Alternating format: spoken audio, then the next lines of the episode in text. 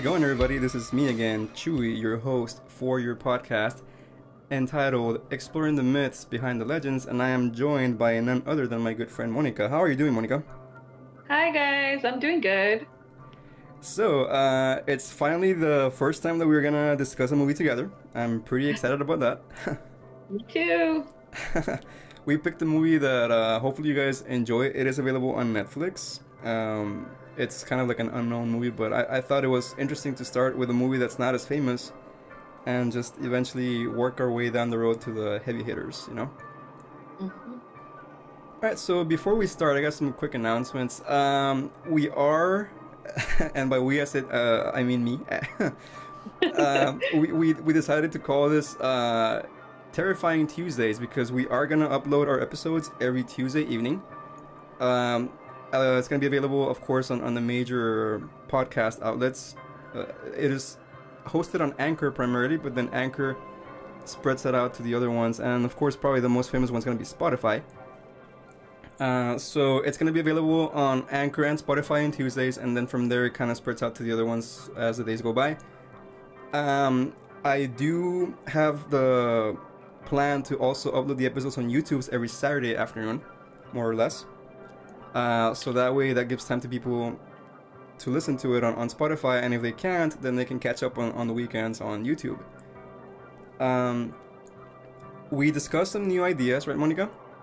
Yes. About our podcast. So I'm excited about the idea of having guest spots or interviews for some of our listeners and people that are interested in the topics that we are discussing in this. How do you feel about that? Uh, I'm down. I think that's a great idea. I think it's gonna help people get more involved and, and it's gonna get them more interested in this podcast of ours. Mm-hmm. Um, how about you discuss your plans? Uh, you a little birdie told me you are planning on developing some social media stuff for us. Is that right? Yeah, so I want to do a Twitter and an Instagram so that you guys can kind of uh, send us your suggestions and comments and stuff like that through there. And then on Instagram so that we can um, put up like the links of where we got the information and like little summaries of the episodes in case you guys want to like learn a little bit more. Um, and then, you know, for the new people, like whoever is listening um, that hasn't listened to our podcast before, so that they can go ahead and track and see what episodes we do have um, on Spotify and on Anchor. All right, cool. And last but not least, um, I did mention on the previous episode that I was going to upload some of the background music to YouTube, and I have not been able to do that yet, but I will do that sometime this weekend. Cool. So that'll be uh, uploaded, uh, hopefully around the time of the episode is uploaded on Saturday or maybe even on Sunday, depending on how I'm doing on time here. But um, how about you tell us, Monica, which movie uh, we're gonna unveil the secret? Which movie are we doing today? Uh, so today we're doing Winchester, and you can find it on Netflix, like Chewy said. Um, and it's uh, it's it was it was a pretty interesting movie. And when I first saw the title, like, and I had seen this a while back, I thought it was about like the like uh, supernatural guys, you know, like uh, Dean and, Winchester. But then I saw that it was about the house, um, and well, really, like it's it's got a lot to do with the the name is really from the from like the gun, you know, like the gun manufacturer. So it's it's about that. Okay, awesome. So um, we're gonna go ahead and get started on discussing that movie for you. Mm-hmm.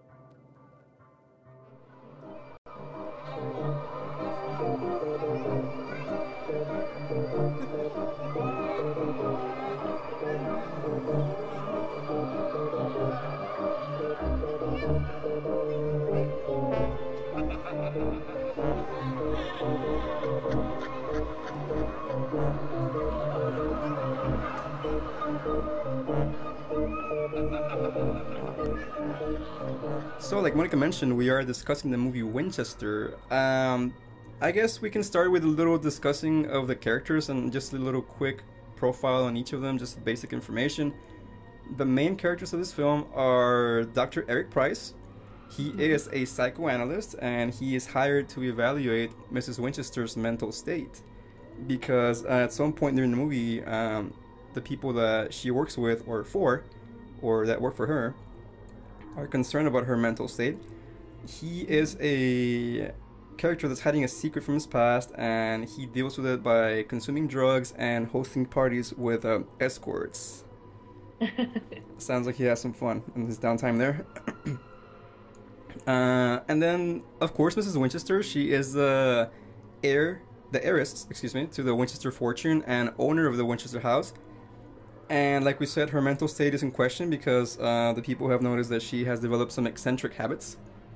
She lost her husband and her young daughter, and um, she herself claims to be able to see ghosts. Yeah. And then we have her niece, Miss uh, Marion Marriott, who uh, also lost somebody in her life. She lost her husband in this case, and she was asked to move into the house by her aunt, Mrs. Winchester, with her young son Henry. And our last character is Henry, who is, like I mentioned, uh, Marion's son. And he seems to be taking the death of his father in a rather, mm, like, bad manner, if I can say that as one would, and he starts acting strangely around the house once they move in. So, uh, basically, Monica, uh, the movie starts with Henry like having some bad dreams, right? If I'm not mistaken. Yeah. So he um he like wakes up in the middle of the night and he starts walking around the house and his mom wakes up later and doesn't find him in the room. So she goes looking for him and then like she finds him with a sack on his head and when she takes it off, he's like got white eyes, like he's like uh under, under like a spell or like possessed or something. Mm-hmm.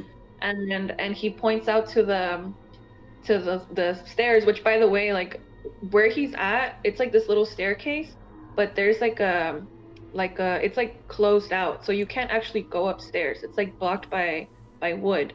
And um, he points out there and he's like, uh, you know, he I think he says something like they're coming or he's coming for us or something like that. Yeah, and it's like super effect. creepy. Yeah.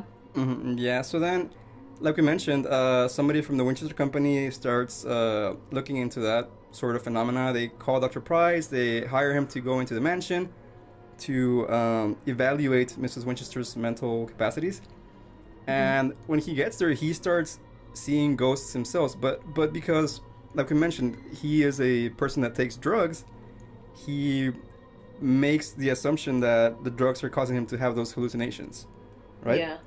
Mm-hmm. And then um, we have the the one of the the scenes that I know is one of your favorite, the dinner scene. Oh yeah, I love that scene. so can you tell us what happens in that scene, Monica? Well, I mean, it starts with like, you know, they're all sitting there in the table waiting for Mrs. Winchester, but when she makes her entrance, it's so like glamorous. Like she's she's dressed all in like black lace and she's got this little like veil on her head that's also black and she's walking in like really like Lady Gaga-esque, you know, like very like like with all this like attitude, but like very very like like what's the word? Like composed at the same time. Like Yeah, yeah. she knows she's that, you know, that girl, you know, she's awesome.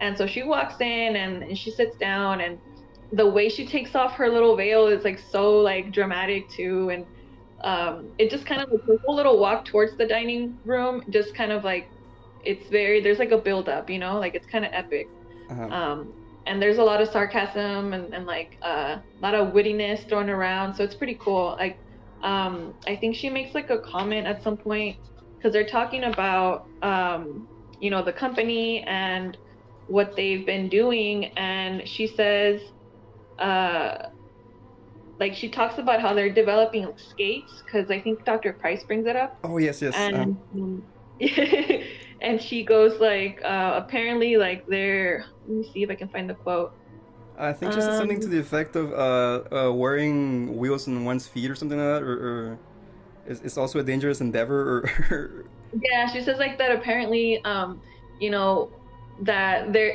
they're dangerous to wear you know because they could cause somebody's death basically yeah, because uh, at some point, like she becomes aware that people are concerned about her guns, and, and you know because Winchester Mhm. is, is a gun company, right? So, so she she's kind of self aware in that respect, and then. Later, I mean, they- have that dinner, you know, that dinner scene, and then Dr. Price uh, starts investigating because he, he starts, you know, seeing more ghostly images and stuff like that. And um, then they have like a little psychological session where he tries to interview her, but she seems to know more about him than he does about her. yeah like she did her research before she like and he also finds out that because he he was under the impression that the people who wanted the evaluation hired him but it was actually her she picked him out uh-huh. So he finds that out, and and I'm guessing like she did her research and knows a lot about um, like his past and everything. So she must have had a really good reason to call up on him, right? Yep.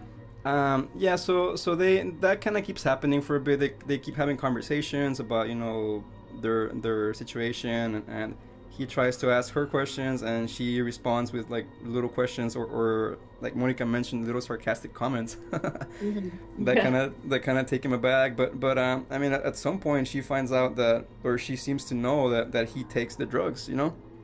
Mm-hmm and that kind of surprises him and, and she insists that if he's gonna be in that house they're gonna have to take that stuff away from him yeah so uh, one of the other things that she brings up or that they bring up when they're having their discussions is that uh, price has a very special bullet in his possession right oh yeah mm-hmm. so what does that bullet do or what is the significance of that bullet monica it's like a memento so um I mean, obviously, there's going to be spoilers. You guys hopefully watch this movie before you're listening to this episode. I'll, I'll put a big um, siren before this.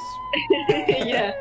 So um, basically, the the bullet that he keeps is like a memento, and it I, I forgot what it's what's inscribed on there, but it's something like something forever, um, and it's it's basically that's the the bullet with which he was shot um, by his wife Ruby. So Ruby had like mental issues, and um, at some point, I think she was trying to like kill herself, mm-hmm. and he tried to pull the gun away from her and he ended up she ended up shooting him and he died for for a little bit and then came back to life oh okay mm-hmm. it's a very interesting development so, so that bullet uh, he says it's a reminder of of um, the the past and the things that he has lost in life yeah so mm-hmm. then uh, the story goes on and Henry, the little boy, starts acting weird again. He becomes possessed and actually tries to kill Mrs. Winchester. Um, he grabs a rifle yeah. from, from one of the rooms and, and, and, like finds her climbing the stairs and he shoots at her and he misses and then he proceeds to like beat her with the rifle that, that was kind of like a, a, a, weird scene for me to watch yeah it was really uh, um, interesting seeing yeah. an old lady beat by a little kid yeah so so then they're having this this discussion about he should be taken to a hospital. He's not safe here because uh, like a few other things have happened that I don't want to go too much into because I don't want to spoil the entire movie for you. Even though we're gonna spoil the end. but uh, basically, you know, they're having a, a, conversation about they gotta take him to the hospital, and then so Dr. Price starts getting his stuff ready, and mm-hmm. he comes across this butler that that has been around him in the house, correct? Yeah, he's been like following him everywhere. He was the first guy who helped him out. Um, so he he kind of like, I mean, he he feels comfortable around the guy because he feels like he's part of the staff. Yeah, but uh, he shortly thereafter reveals himself to be a ghost. Mm-hmm. A very uh, specific and, and uh, mean spirited ghost, no pun intended.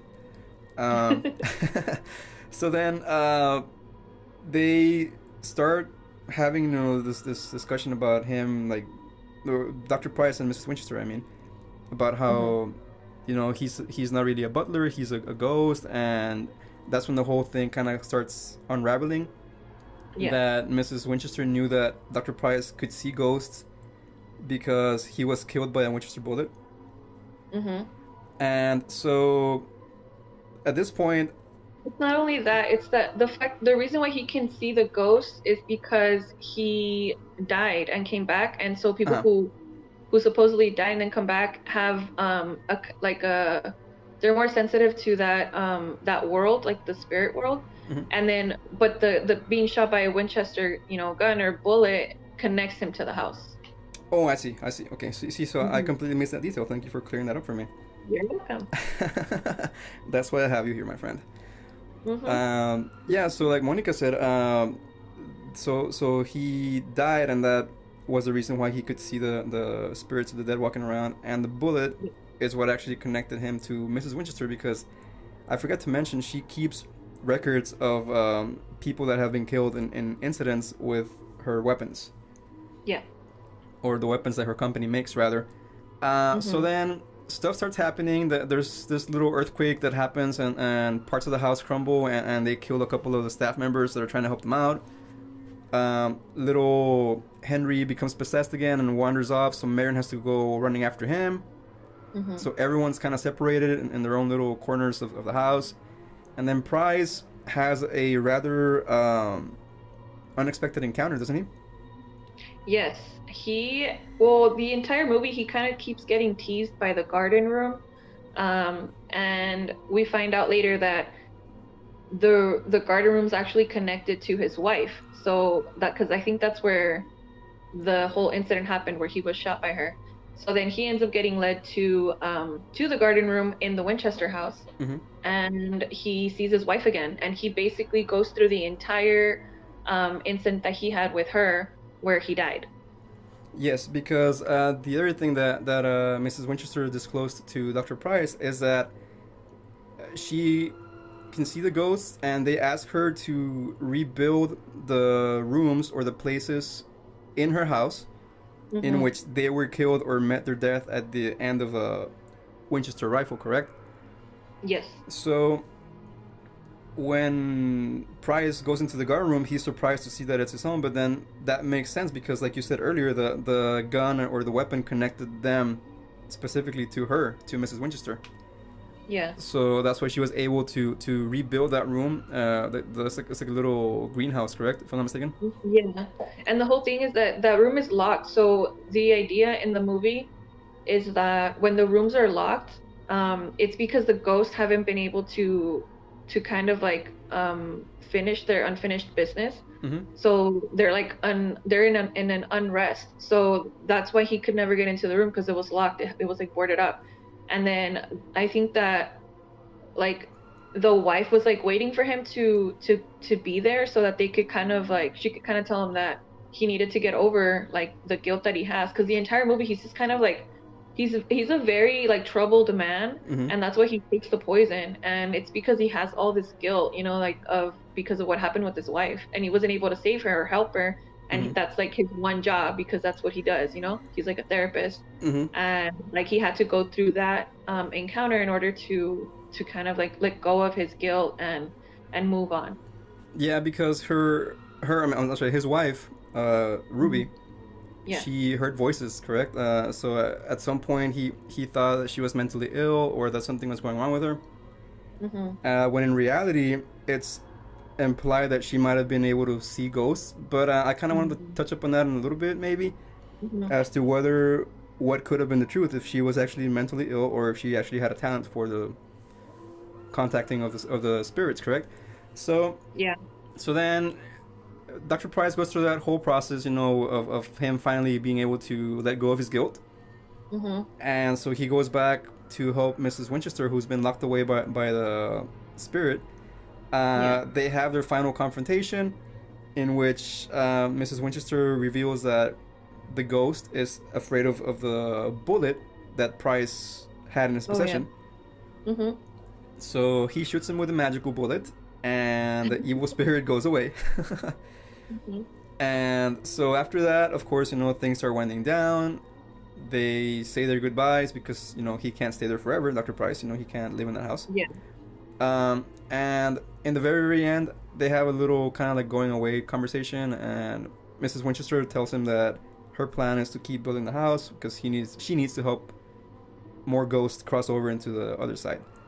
yeah And then there's like a cliffhanger ending because some of the nails in the one of the doors where the ghosts are sealed up kind of become loose Mhm. again. So that kind of makes you wonder whether or not they actually got rid of, of all the evil in the house. yeah um it's funny because like uh, when when that whole little battle is over she like because all the doors opened while they were like you know battling this other spirit like the mean one Mhm. and at the end she tells all the other spirits that are just like lingering around and helping out um to go back to their rooms and it's like Oh, so yeah. funny it's like it's like it's like they're kids and she's just like everybody go back to your room and, and they all do like they close their little doors and everything and it's just like really i thought that was really funny Yeah, me too. Uh, that didn't make sense to me, and I, I think we're gonna bring that up in, in a little bit here also. But but Okay. uh, yeah, because that, that was like uh, okay, like, but you know, but, but we'll, we'll get to that in a minute. okay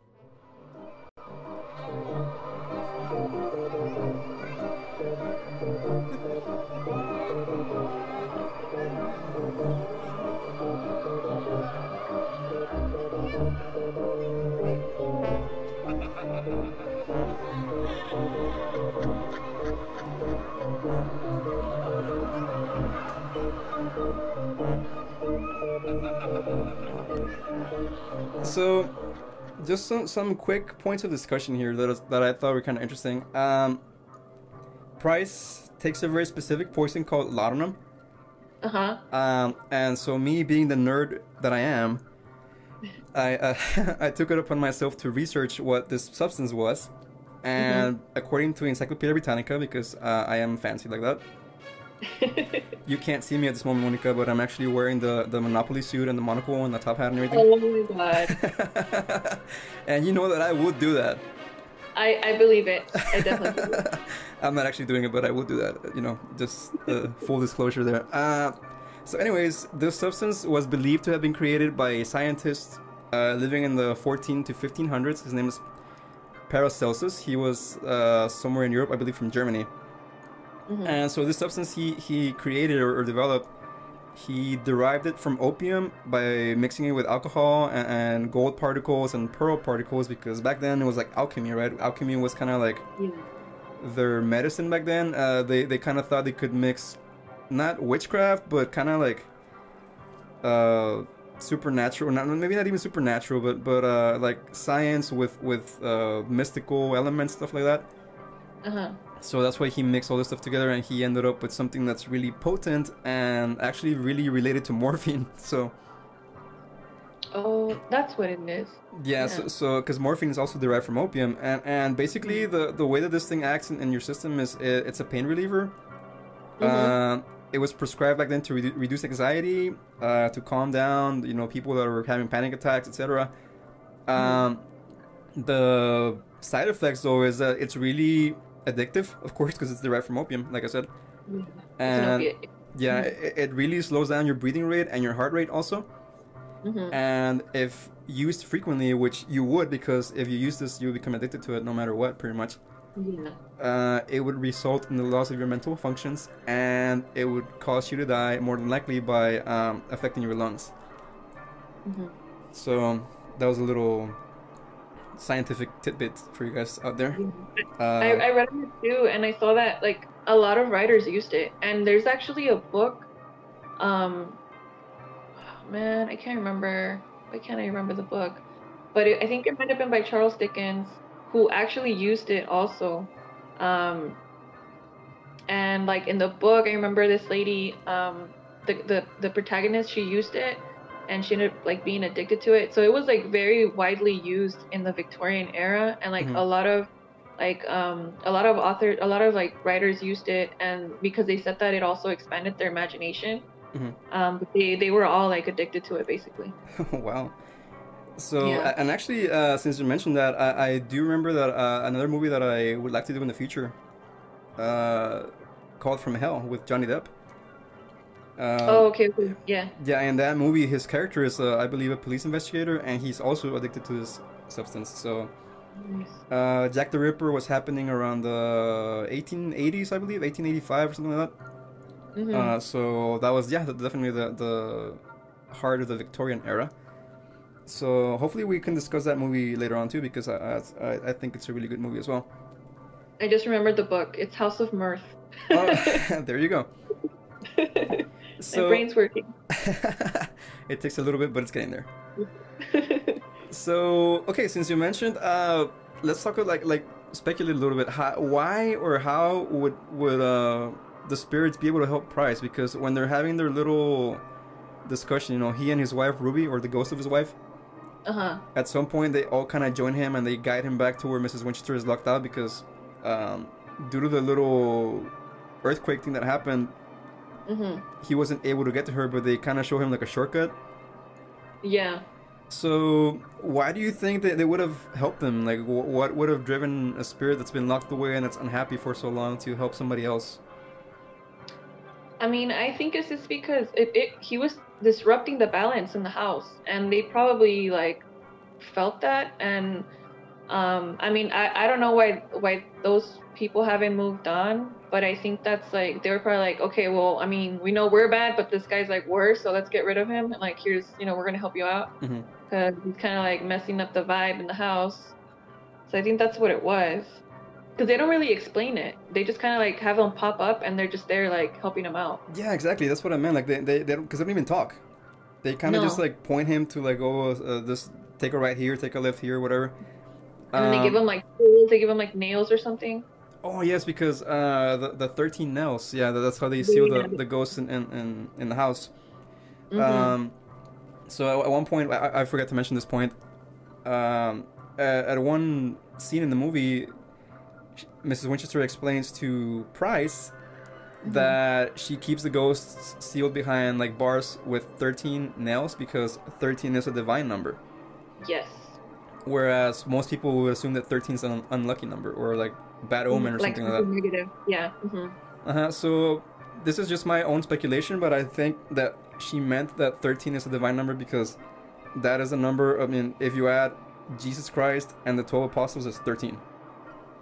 Oh wow. I would have never even thought of that. That, that that's the, the only connection that I could think of, and, and I, I don't know if it's correct or not, but that, that's the only thing that would make sense to me in that context.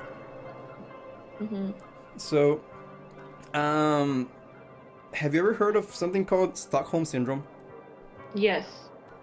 So basically, Stockholm syndrome, for the people that are not familiar with it or with basic psychology stuff like that, I mean, it's a situation where somebody gets either kidnapped or taken captive by somebody against their will, and of course, that's not going to be a very good time for you.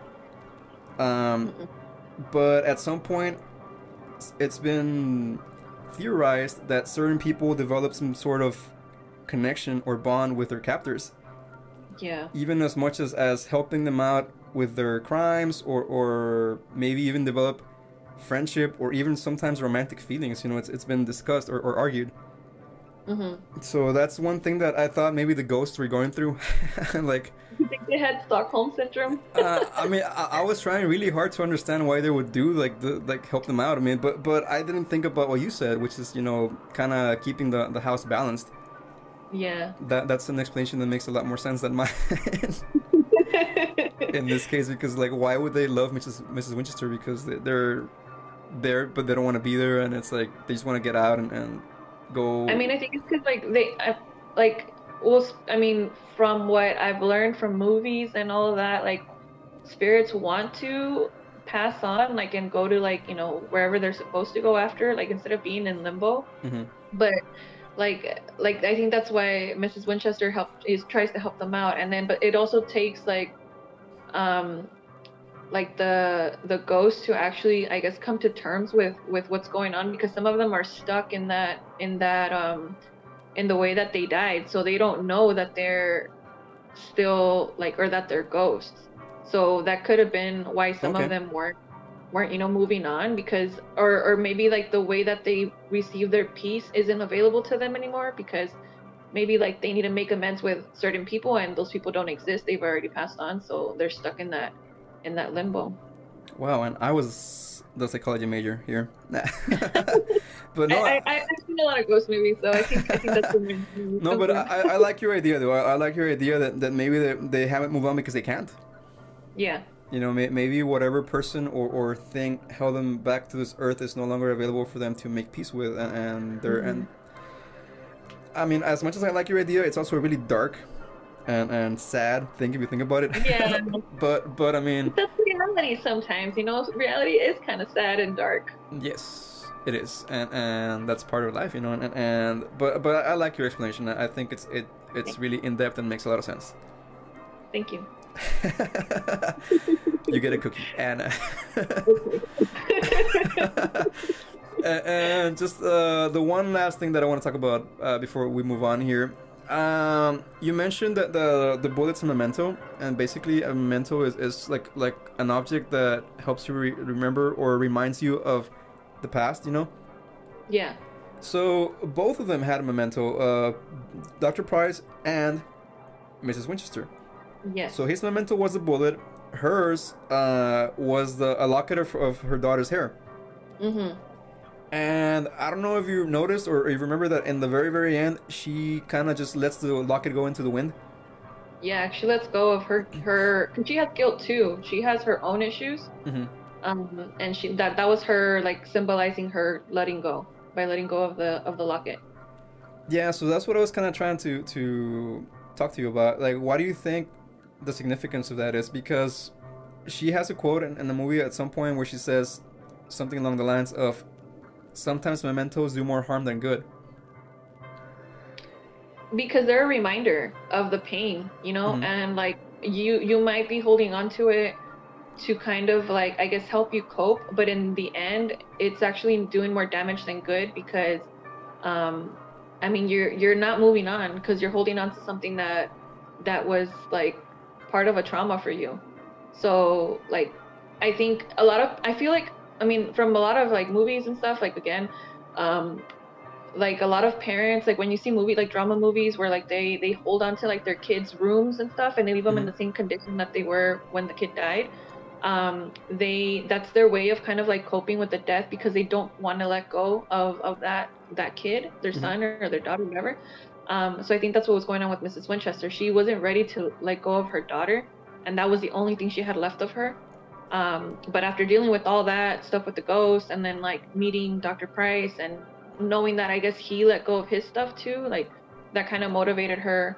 and put her in a place where she was ready to to move on from from holding on to her daughter, and that's what that symbolized. I completely agree with you on that. I do agree with everything you said.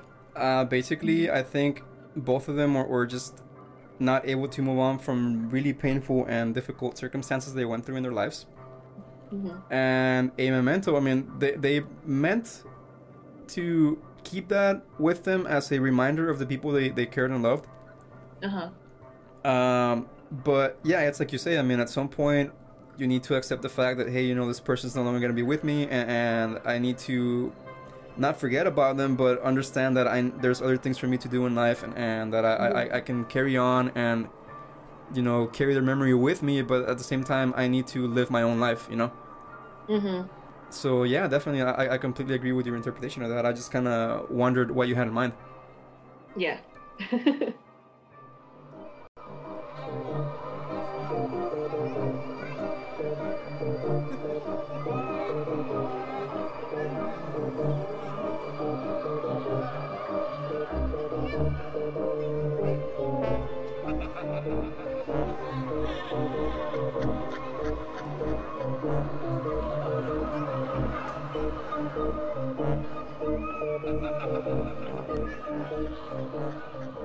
Okay, so now we're gonna talk a little bit about the reality versus the myth. You know, again, the myth behind the legend type of thing.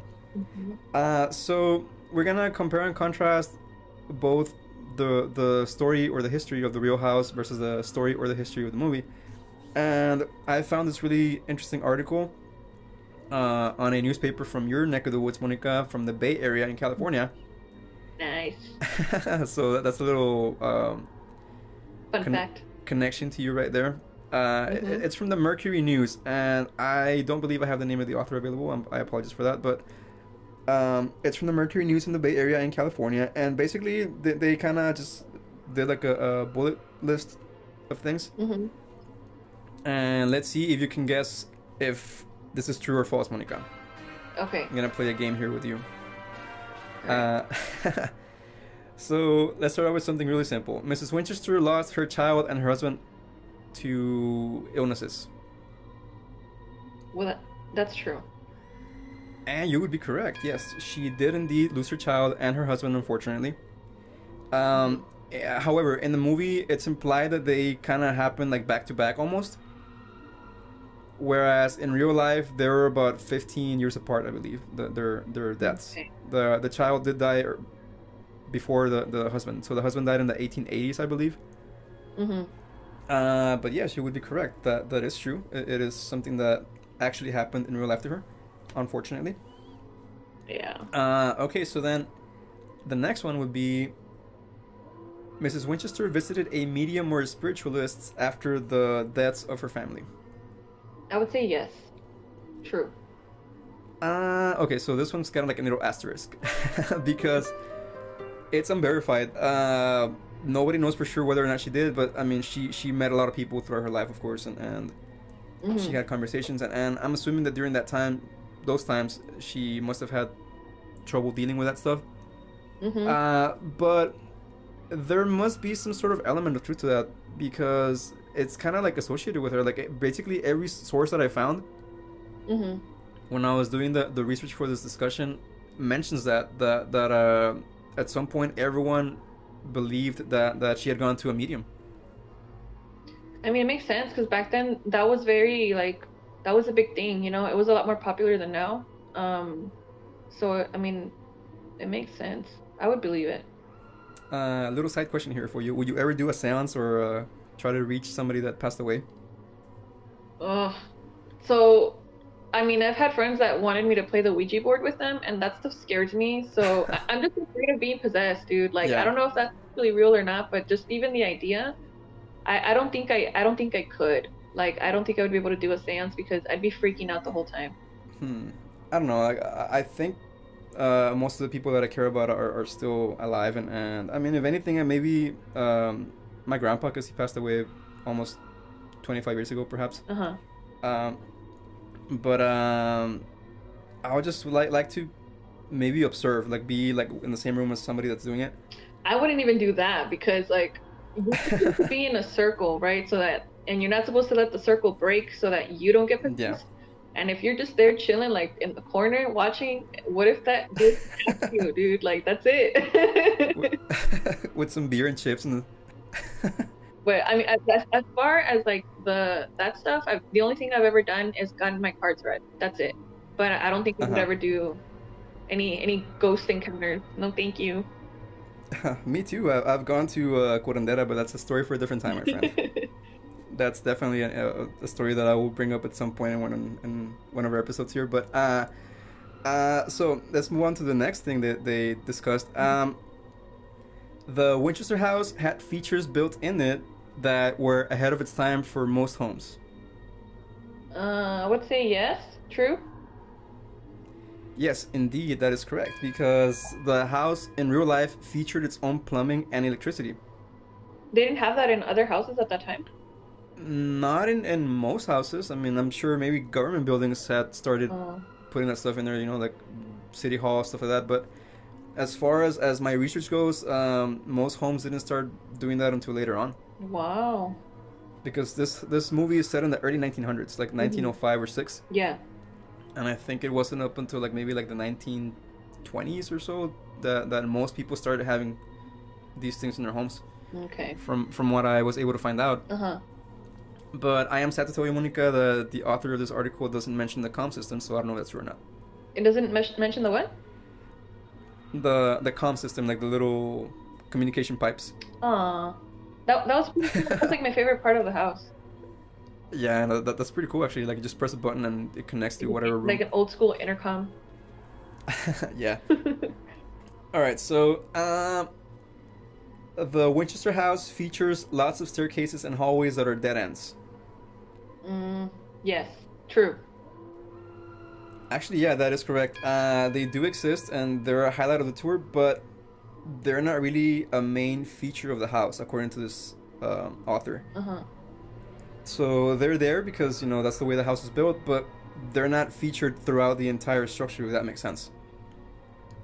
So it's not as as like common as they make it seem in the movie, or Apparently, yeah. According to this guy here, uh, he says that yeah. I mean, there, there are some some staircases and hallways like that, but they're not everywhere. Like like they make Um, you Okay. believe from the movie. Mm-hmm.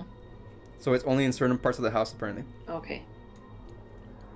All right. So um, Mrs. Winchester suffered from arthritis and had staircases built specially for her. I say true. That sounds very believable.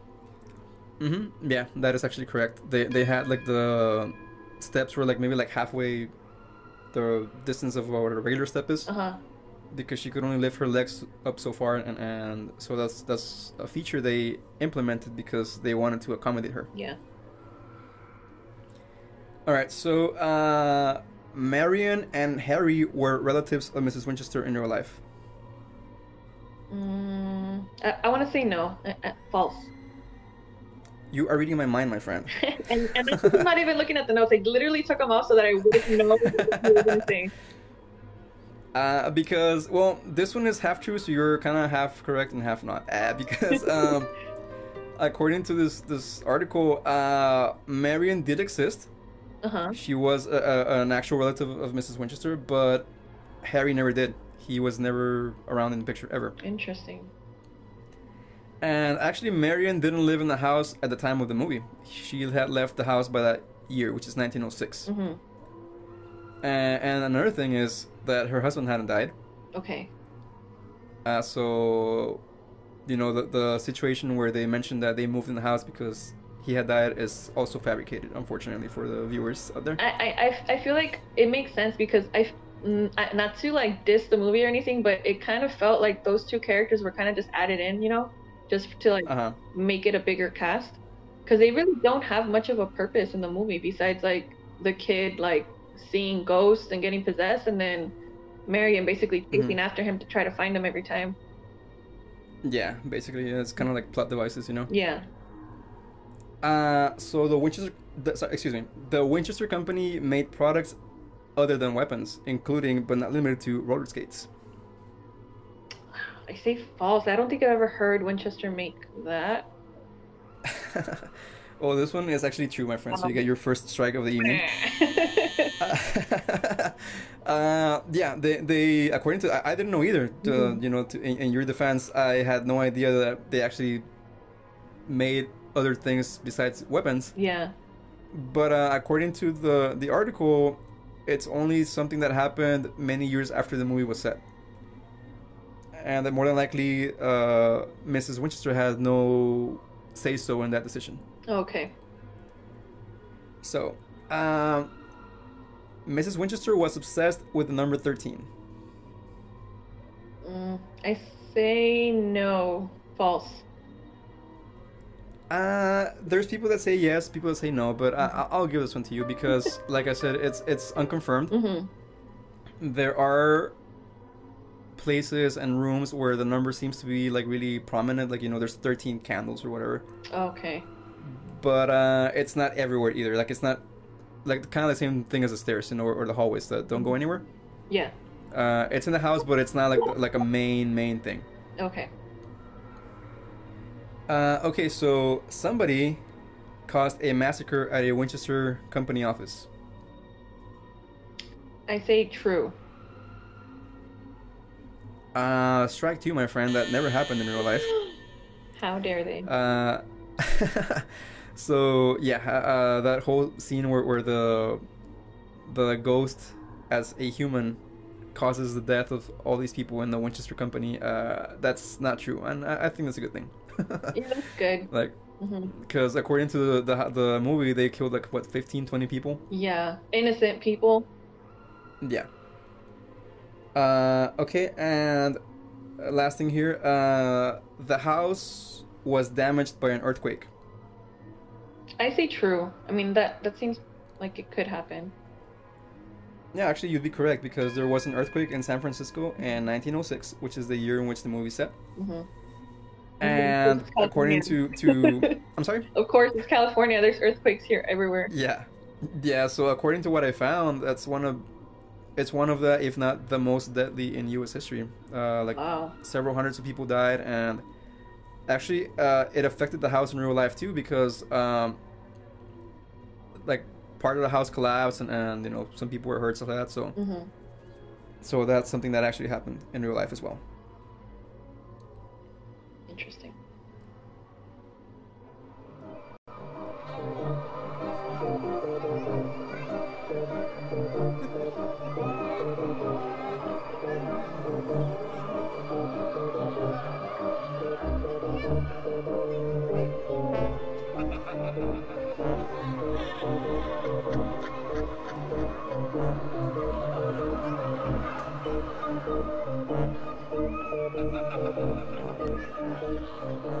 okay monica so now we come to the segment that uh, i have come to title know thine enemy nice. you know how, how i go for the fancy stuff all the time Mhm. i am not I'm, I'm not a simpleton you know this Of course not. I would never, I would never think that. so um in this segment we're gonna and like from from here on out anytime that we get to this segment we're gonna analyze and discuss the villain their motivations their abilities their weaknesses you know basic like like- basically like a data sheet type of thing Okay. and maybe comment on some of the things they did throughout the movie and, and stuff like that. So, and then of course give our opinion and the rating, like if, if they're a good villain, if they justify their presence in the movie, if they're a worthy adversary to the protagonists. Okay. You see, so you have an English degree, but I, I know how to speak fancily too. So, Oh, wow. I'm impressed. I've been reading my thesaurus. Um, Nice. so, anyways, uh, the enemy or the antagonist in this particular movie is uh, Corporal Benjamin Block, and we've discussed him a little bit already. But basically, uh, if you listened to episode one and you made it all the way towards the end, I kind of came up with this little system of classification that I devised as like my own personal thing uh, for classification of, of villains or creatures or monsters in movies. So, this particular villain would be classified under the spectral, demonic, or supernatural category, Mhm. given that he's a ghost, correct? Yes. Alright, cool. So, um, we his origin or backstory again, really quick. Uh, he's a Confederate soldier who went to the Civil War and lost two of his brothers. Um, they were killed by Winchester weapons, and that pretty much made him really angry. So after the war ended, he decided to go on a killing spree on a Winchester Company office, where I believe he shot somewhere around 15 or 20 people. No. I think so. Yeah. Yeah, so um, and then in the end, he was killed by by officers, you know, police officers that shot him with Winchester weapons. Yes. So that kind of just made him even more angry because then he got killed by whatever he hated. So hmm uh, I thought that was kind of funny, actually. I don't know about you. I think it was ironic. yeah, right. he was like to get revenge, and then he ended up getting like murdered by the one weapon he was basically, in a sense, like fighting against. I guess you know. yeah. So it's like you know you- you're fighting what you hate, and then you get killed by what you hate. So it's like mm, Yeah. kind of like a like, it's kind of tragic but funny also in a way. I, I don't know. I, guess ironic would be the the perfect word words to describe Mhm. that, right? Yeah.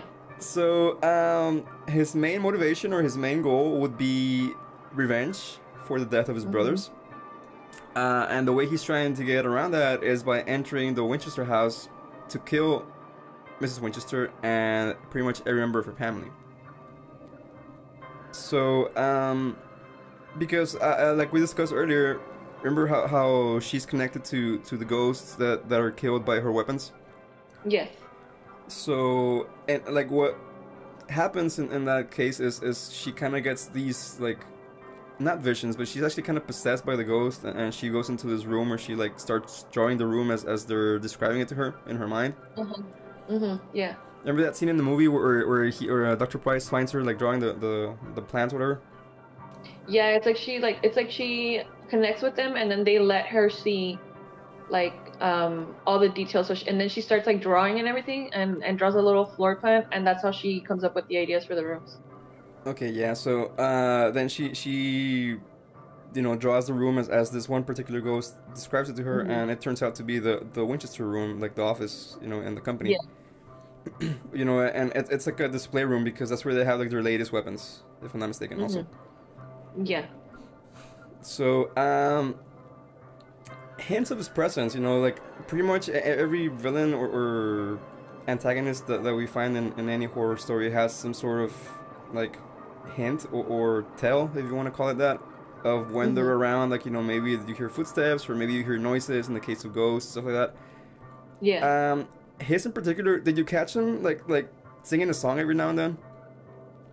There was a whistle, and I think they they show the little boy like Henry um singing a song or something because at some point he kind of goes into like a trance and it it shows that I, I guess it's like to show that he's possessed and his eyes like turn all weird and then he starts singing that song and then or he hums it or something like that. Yeah, so that that's like like a like a tell. Like that's how you know that, that he's around, that he's you know possessed Henry because, like you mentioned, Mhm. his his um his face changes, which is actually another one of the ca- the the hints of his presence. You know, there's physical changes to the face of the possessed. So because at some point, very briefly, he manages to possess Mrs. Winchester too. Uh huh. Like when they're locked up in the room uh, when she's with with Dr. Price and they're figuring out how to kill him. Yeah, but what do you mean like that? There was a change in her face. Yeah, because like their their you know their their eyes turn white, Oh yeah. mhm. and then like their their mouths get all like deformed and stuff like that. So so there's like physical changes to their faces. That's like another way you can tell that this guy is around. Mhm. I do not remember the deformed mouths. Wow, I missed that. Well, it's not like super deformed, but it, it- you know, it's, it's like it, it looks different. And then of course their voice changes also. Uh huh. Yeah, the voice for sure. hmm Yeah. So um, like his powers or, or the abilities that he shows in this film, um, he can manifest himself to people that are sensitive to ghosts, as is the Mhm. case with Mrs. Mrs. Winchester and uh, Dr. Price. Yes. So basically, the more sensitive you are, the more um, prominent or, or the more obvious his presence is, because at some point he actually plays a butler, you know. Yeah. And I, I thought that was kind of interesting because um, you know a butler is there to serve, and, and you know this guy's just kind of trying to see what's up and, and for his own ulterior motives. Mhm. Uh, I remember was- there was a scene in, in the movie where, like, you know, the, the your, your favorite scene where like sh- where Mrs. Winchester comes into the dining room. Oh, that's right. He's actually there too, and he's over here like Price is trying to get him to give him alcohol, and he just looks at him like, uh, whatever. I didn't see you. Like, Yeah, Right. yeah, but that's because he can't really serve the alcohol to him. You know, he, he can't like touch the, the bottle, whatever. And and I thought it was interesting that he's standing right behind Henry in that scene. oh, that's right. Like like Henry's sitting in the chair, and this guy, you know, Ben, he's Mhm. addressed as a butler. He's standing right behind him. So that, that to me that was kind of a foreshadowing thing. And then like back then, like the servants really didn't like interact much with the with like the people, with like the their well the people that they work for. hmm So like it would have been easy for him to blend back there because nobody's gonna actually look at him or anything or acknowledge him. Exactly. Yeah. So it's kind of like uh, don't speak unless you're spoken to, kind of thing. Yeah. Mm-hmm. So unless you know somebody actually asked him to do something, he wouldn't take initiative, basically. Mhm. Um, the other thing he can do is uh, obviously you know he can possess people to do his bidding. You know, as in the case of Henry. Mhm. So he can like enter a person's body and and make them act according to his will. Yeah. Um, then once he gets full power, uh, because the room has been finished and, and he can actually enter the house in, in, in his full capacity, um, he does show some strong powers of telekinesis. Oh, because he has all the guns up, right? That's right. Yeah, so basically telekinesis i- is, uh, if you're not fancy like us, you know, uh, we, we are tea drinkers. We hold our pinkies up when we talk to each other. so telekinesis basically is, is moving stuff with your mind, like with you know, and and and in that scene, like you mentioned, you know, he makes the guns float and they're pointing towards Price, and they're you know he's gonna shoot him, whatever, like with all these rifles. Yeah. So um, and actually he pushes the the the other butler. He pushes him out. He pushes the other like the the main constructor guy. Oh, that's right. I forgot his name, but but at some point he pushes him out of the room too, and, and then he gets killed because the, the house starts collapsing, Mhm. A- and he pushes Doctor Price out of the room as well. So so that's basically you know telekinesis. You're you're pushing people or objects with your mind, Mhm. Yeah. and uh, actually uh, you know they're pretty strong because basically he he caused the entire house to shake. You know like or you know with, with his uh, powers of telekinesis there. Yeah, and I think it was also because his, like anger and all that stuff was like really strong. And then I remember uh, Mrs. Winchester mentioning that at, uh, after the clock struck uh, strikes twelve or at midnight or whatever, Mhm. um, that's when they they get more power, which is why he was able to actually start a little earthquake in the house. Yes, because the bells start ringing. Right, she has some bells in her house. Yeah. and and they ring out. Yeah, that, that's correct. I, I completely forgotten about that. Huh. so uh, the other thing that, that he can do or, or he could have done in life is he is or was a good marksman. You know, he's a good shot. Mhm. Yeah. Uh, I mean, he did manage to kill 15 people. I mean, but you know, so that that kind of Mhm. has some some skill there. Um, weaknesses.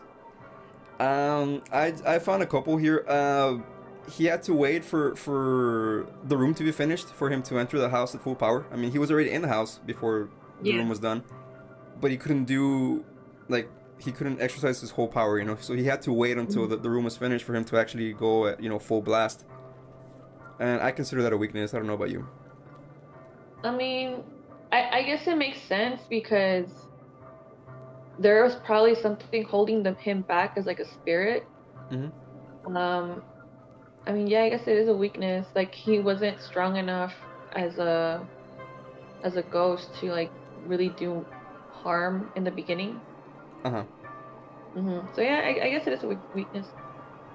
Uh, okay, and then basically what ends up being his undoing is that refurbished bullet that had killed Price that we mentioned earlier, the the memento of yeah. his. Mhm. So that's basically his, his main weakness. That that is the reason, uh, or, or the way that they they end up getting rid of him. You know. Yeah, which was weird too. I mean, I forgot what what was the reason like that he was afraid of it because he what he didn't die from the bullet or because he survived it. Is that why that was like? I was actually gonna ask your opinion on that because that wasn't really clear to me either, and that's I was getting to that. You know, once we get to the to the to the opinion of the villains, whatever. Because I, I was gonna ask that exact same question. I don't remember, or I don't think it was made very clear for me, at least, or maybe I didn't get it. You know, the the, the reason why he was weak to that bullet. Uh, I know I know Winchester said something about it, but like, um, I think it just had something to do with uh, the fact that uh Price survived Uh-huh. the the gunshot. Like maybe that's why. I don't. I honestly don't. I I can't remember. Like I I don't know. Yeah, I mean, like, at some point they do mention it, but I, I, like I said, I don't think I understood it completely, or maybe I was neither. like not paying attention completely. But but uh, uh, because I well, I'm, I'm gonna get to that too in, in, a, in a minute. But uh, essentially, yeah, I, I can't understand why that that was. I mean, if anybody out there has some feedback or they actually know the reason why, please do let us know because that mystery is bothering me a lot. Yeah, me too. I'm gonna hold it in my head for the rest of the day. yeah, I mean, it, it's it's earlier for you, so you're fine. Yeah. that's- your, your, time. your, your time zone is, is favoring you in this one. Uh, so, uh, I guess let's since we already kind of discussed his little rap sheet here, or, or you know, uh, fact sheet rather. uh huh. Uh, I, I wanted to ask you what your opinion of him as a villain was. What do you think of this guy as a villain? Honestly, I I didn't really like him that much because I felt like it was very like his the, the way they covered his story was so fast and like usually in other movies you have like little things here and there like kind of like I like building up but more than this guy's build up. And so when they finally uh, revealed who he was and why he was in the house and why he was causing all that stuff it was just kind of like they made him seem so like more menacing than he than he actually was. Like I, I understand that he like had a lot of power and you know he was basically out to kill mrs winchester and everything but like that's what all the other ghosts did too you know that's why they were locked up and Mhm. this just didn't seem like scary enough i guess maybe that's what it was Um, actually, I agree with you. Like, I, I really don't like him as a villain. Like, I, I thought he was kind of underwhelming. yeah I thought he was very one-dimensional and just kind of flat. And, Yeah. and Mhm. honestly, it, it, to me, it kind of felt like a random thing to pull out of a hat. You know, like yeah like, like the writers were kind of like, oh, uh, like you know, they they, they get kind of halfway through the script, and they're like, hey guys, we don't have, we don't have a villain yet, so what do we do? Oh yeah, let's make. let's put this really weird guy who like murdered everybody um and his connection will be that he was in the army or in the military yeah, and and that's another thing. Like, uh, I I I- I really didn't think he was worthy of being a final menace because his motivations to me didn't really make a lot of sense. yeah Uh, because like we mentioned, his backstory is that you know he he went to the war and his brothers got killed in the war. And honestly, I mean, yeah, war is, is a pretty terrible ordeal. hmm But if you enlist in an army to go fight in a war, I mean, you kind of have that thought that, hey, you know, maybe I'm not gonna make it back. My friends or my family family may not make it back either. yeah So you kind of have that thought in your mind. I mean, I would imagine, uh, uh, as as a military person, if you're gonna go fight in a, in a conflict like that. So, mm, to me, he, I mean, him being aware of that, I mean, I don't, I really don't think his motivations are justified in a sense. yeah because he's blaming the gun instead of the person who actually killed his brother. And and like you said it's war. It's gonna happen. Like unfortunately that's just the way it works. And i mean it just doesn't make sense that he went after the gun manufacturer instead mm-hmm. of like something else just because their guns were more strong than are stronger than theirs. Because i think they had like muskets or something so there was no, there was no way that they were gonna win that that battle or whatever because the other gun was like way more advanced and you know had more power. Yeah, because that's a, a, a thing they mentioned in the movie. Like they, they bring up the fact that the weapons from the south are like kind of outdated and they couldn't compete with Yeah. the superior power from the Winchester. Uh, Mhm. I'm not sure if that is historically accurate 100%. I mean, it might be because uh, you know, um, a, a lot of the economic stuff. I mean, the North was partners with with Europe, and then but the South also had. I mean, so so it's it's kind of a little unclear to me how hmm accurate that might be, but I think that it, it, you know, if my opinion would be that, yeah, I mean, it, it's probably gonna be a fairly accurate assumption. Yeah, it makes sense. Uh huh. And then, uh, uh like, I, I think his powers are like too extreme, honestly, like because, like, again, his motivations I don't think are, are completely justified or not justified in a way that that validates those powers. Like, I mean, I know he has got rage about losing family. I mean, I think we all would. Yeah. but I, I, I think he's just too powerful and like you said they develop him in a, in a very short amount of time so it doesn't really explain or, or go in depth as to how he could be that powerful just Yeah, it's too rushed. hmm i'm sorry go ahead No, no, no. I just said that it's it's too rushed. Like his whole character like development, and I'm using air quotes because it's really kind of like a lack of development because he didn't really. It seems like he he was just kind of like a, a last minute add-in, like you said. hmm yeah kind of just like take him out of a hat kind of thing so Yeah. um basically it's also implied that he caused the earthquake that damaged the house in in in the movie Uh huh. And like we mentioned earlier, there was there actually was an earthquake in that area in that time period, and and the house was damaged in real life. So Mhm. to me, that kind of power is just like something that maybe like the devil would have, you know, like cause an earthquake that kills like hundreds of people and like you know causes all this damage, but some random dude, like I mean, I I, I- I just don't see it. I'm sorry. Yeah, me neither. Like I mean, just imagine the, any ghost being capable of that. I mean, any ghost in that house could have done the same thing, and they they never did. So it's like, Exactly. hmm uh, yeah. So uh, I don't know.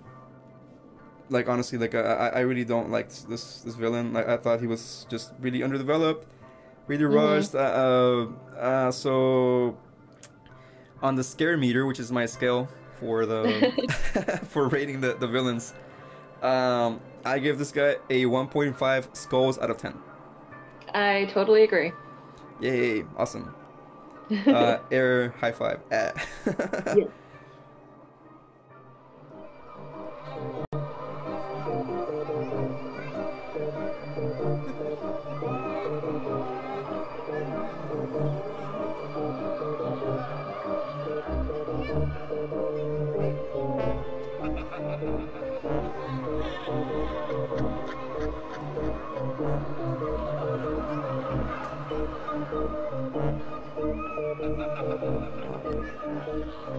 Okay, well, I want to thank everybody that made it all the way to the end of this, the third episode of your podcast entitled Exploring the Myths Behind the Legends.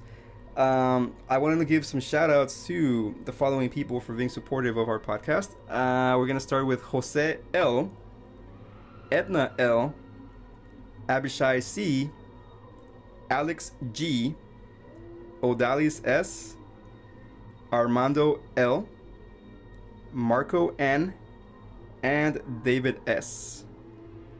Thank you guys for your love and support, sharing our links, liking our statuses. Uh, how about you, Monica? You got any people on your side of the country over there?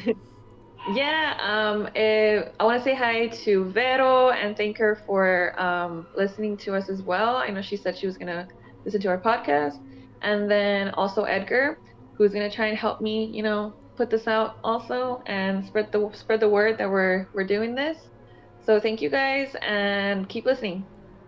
Awesome, thank you very much. And just a quick reminder to all you guys we are thinking of new sections and features for future uh, episodes.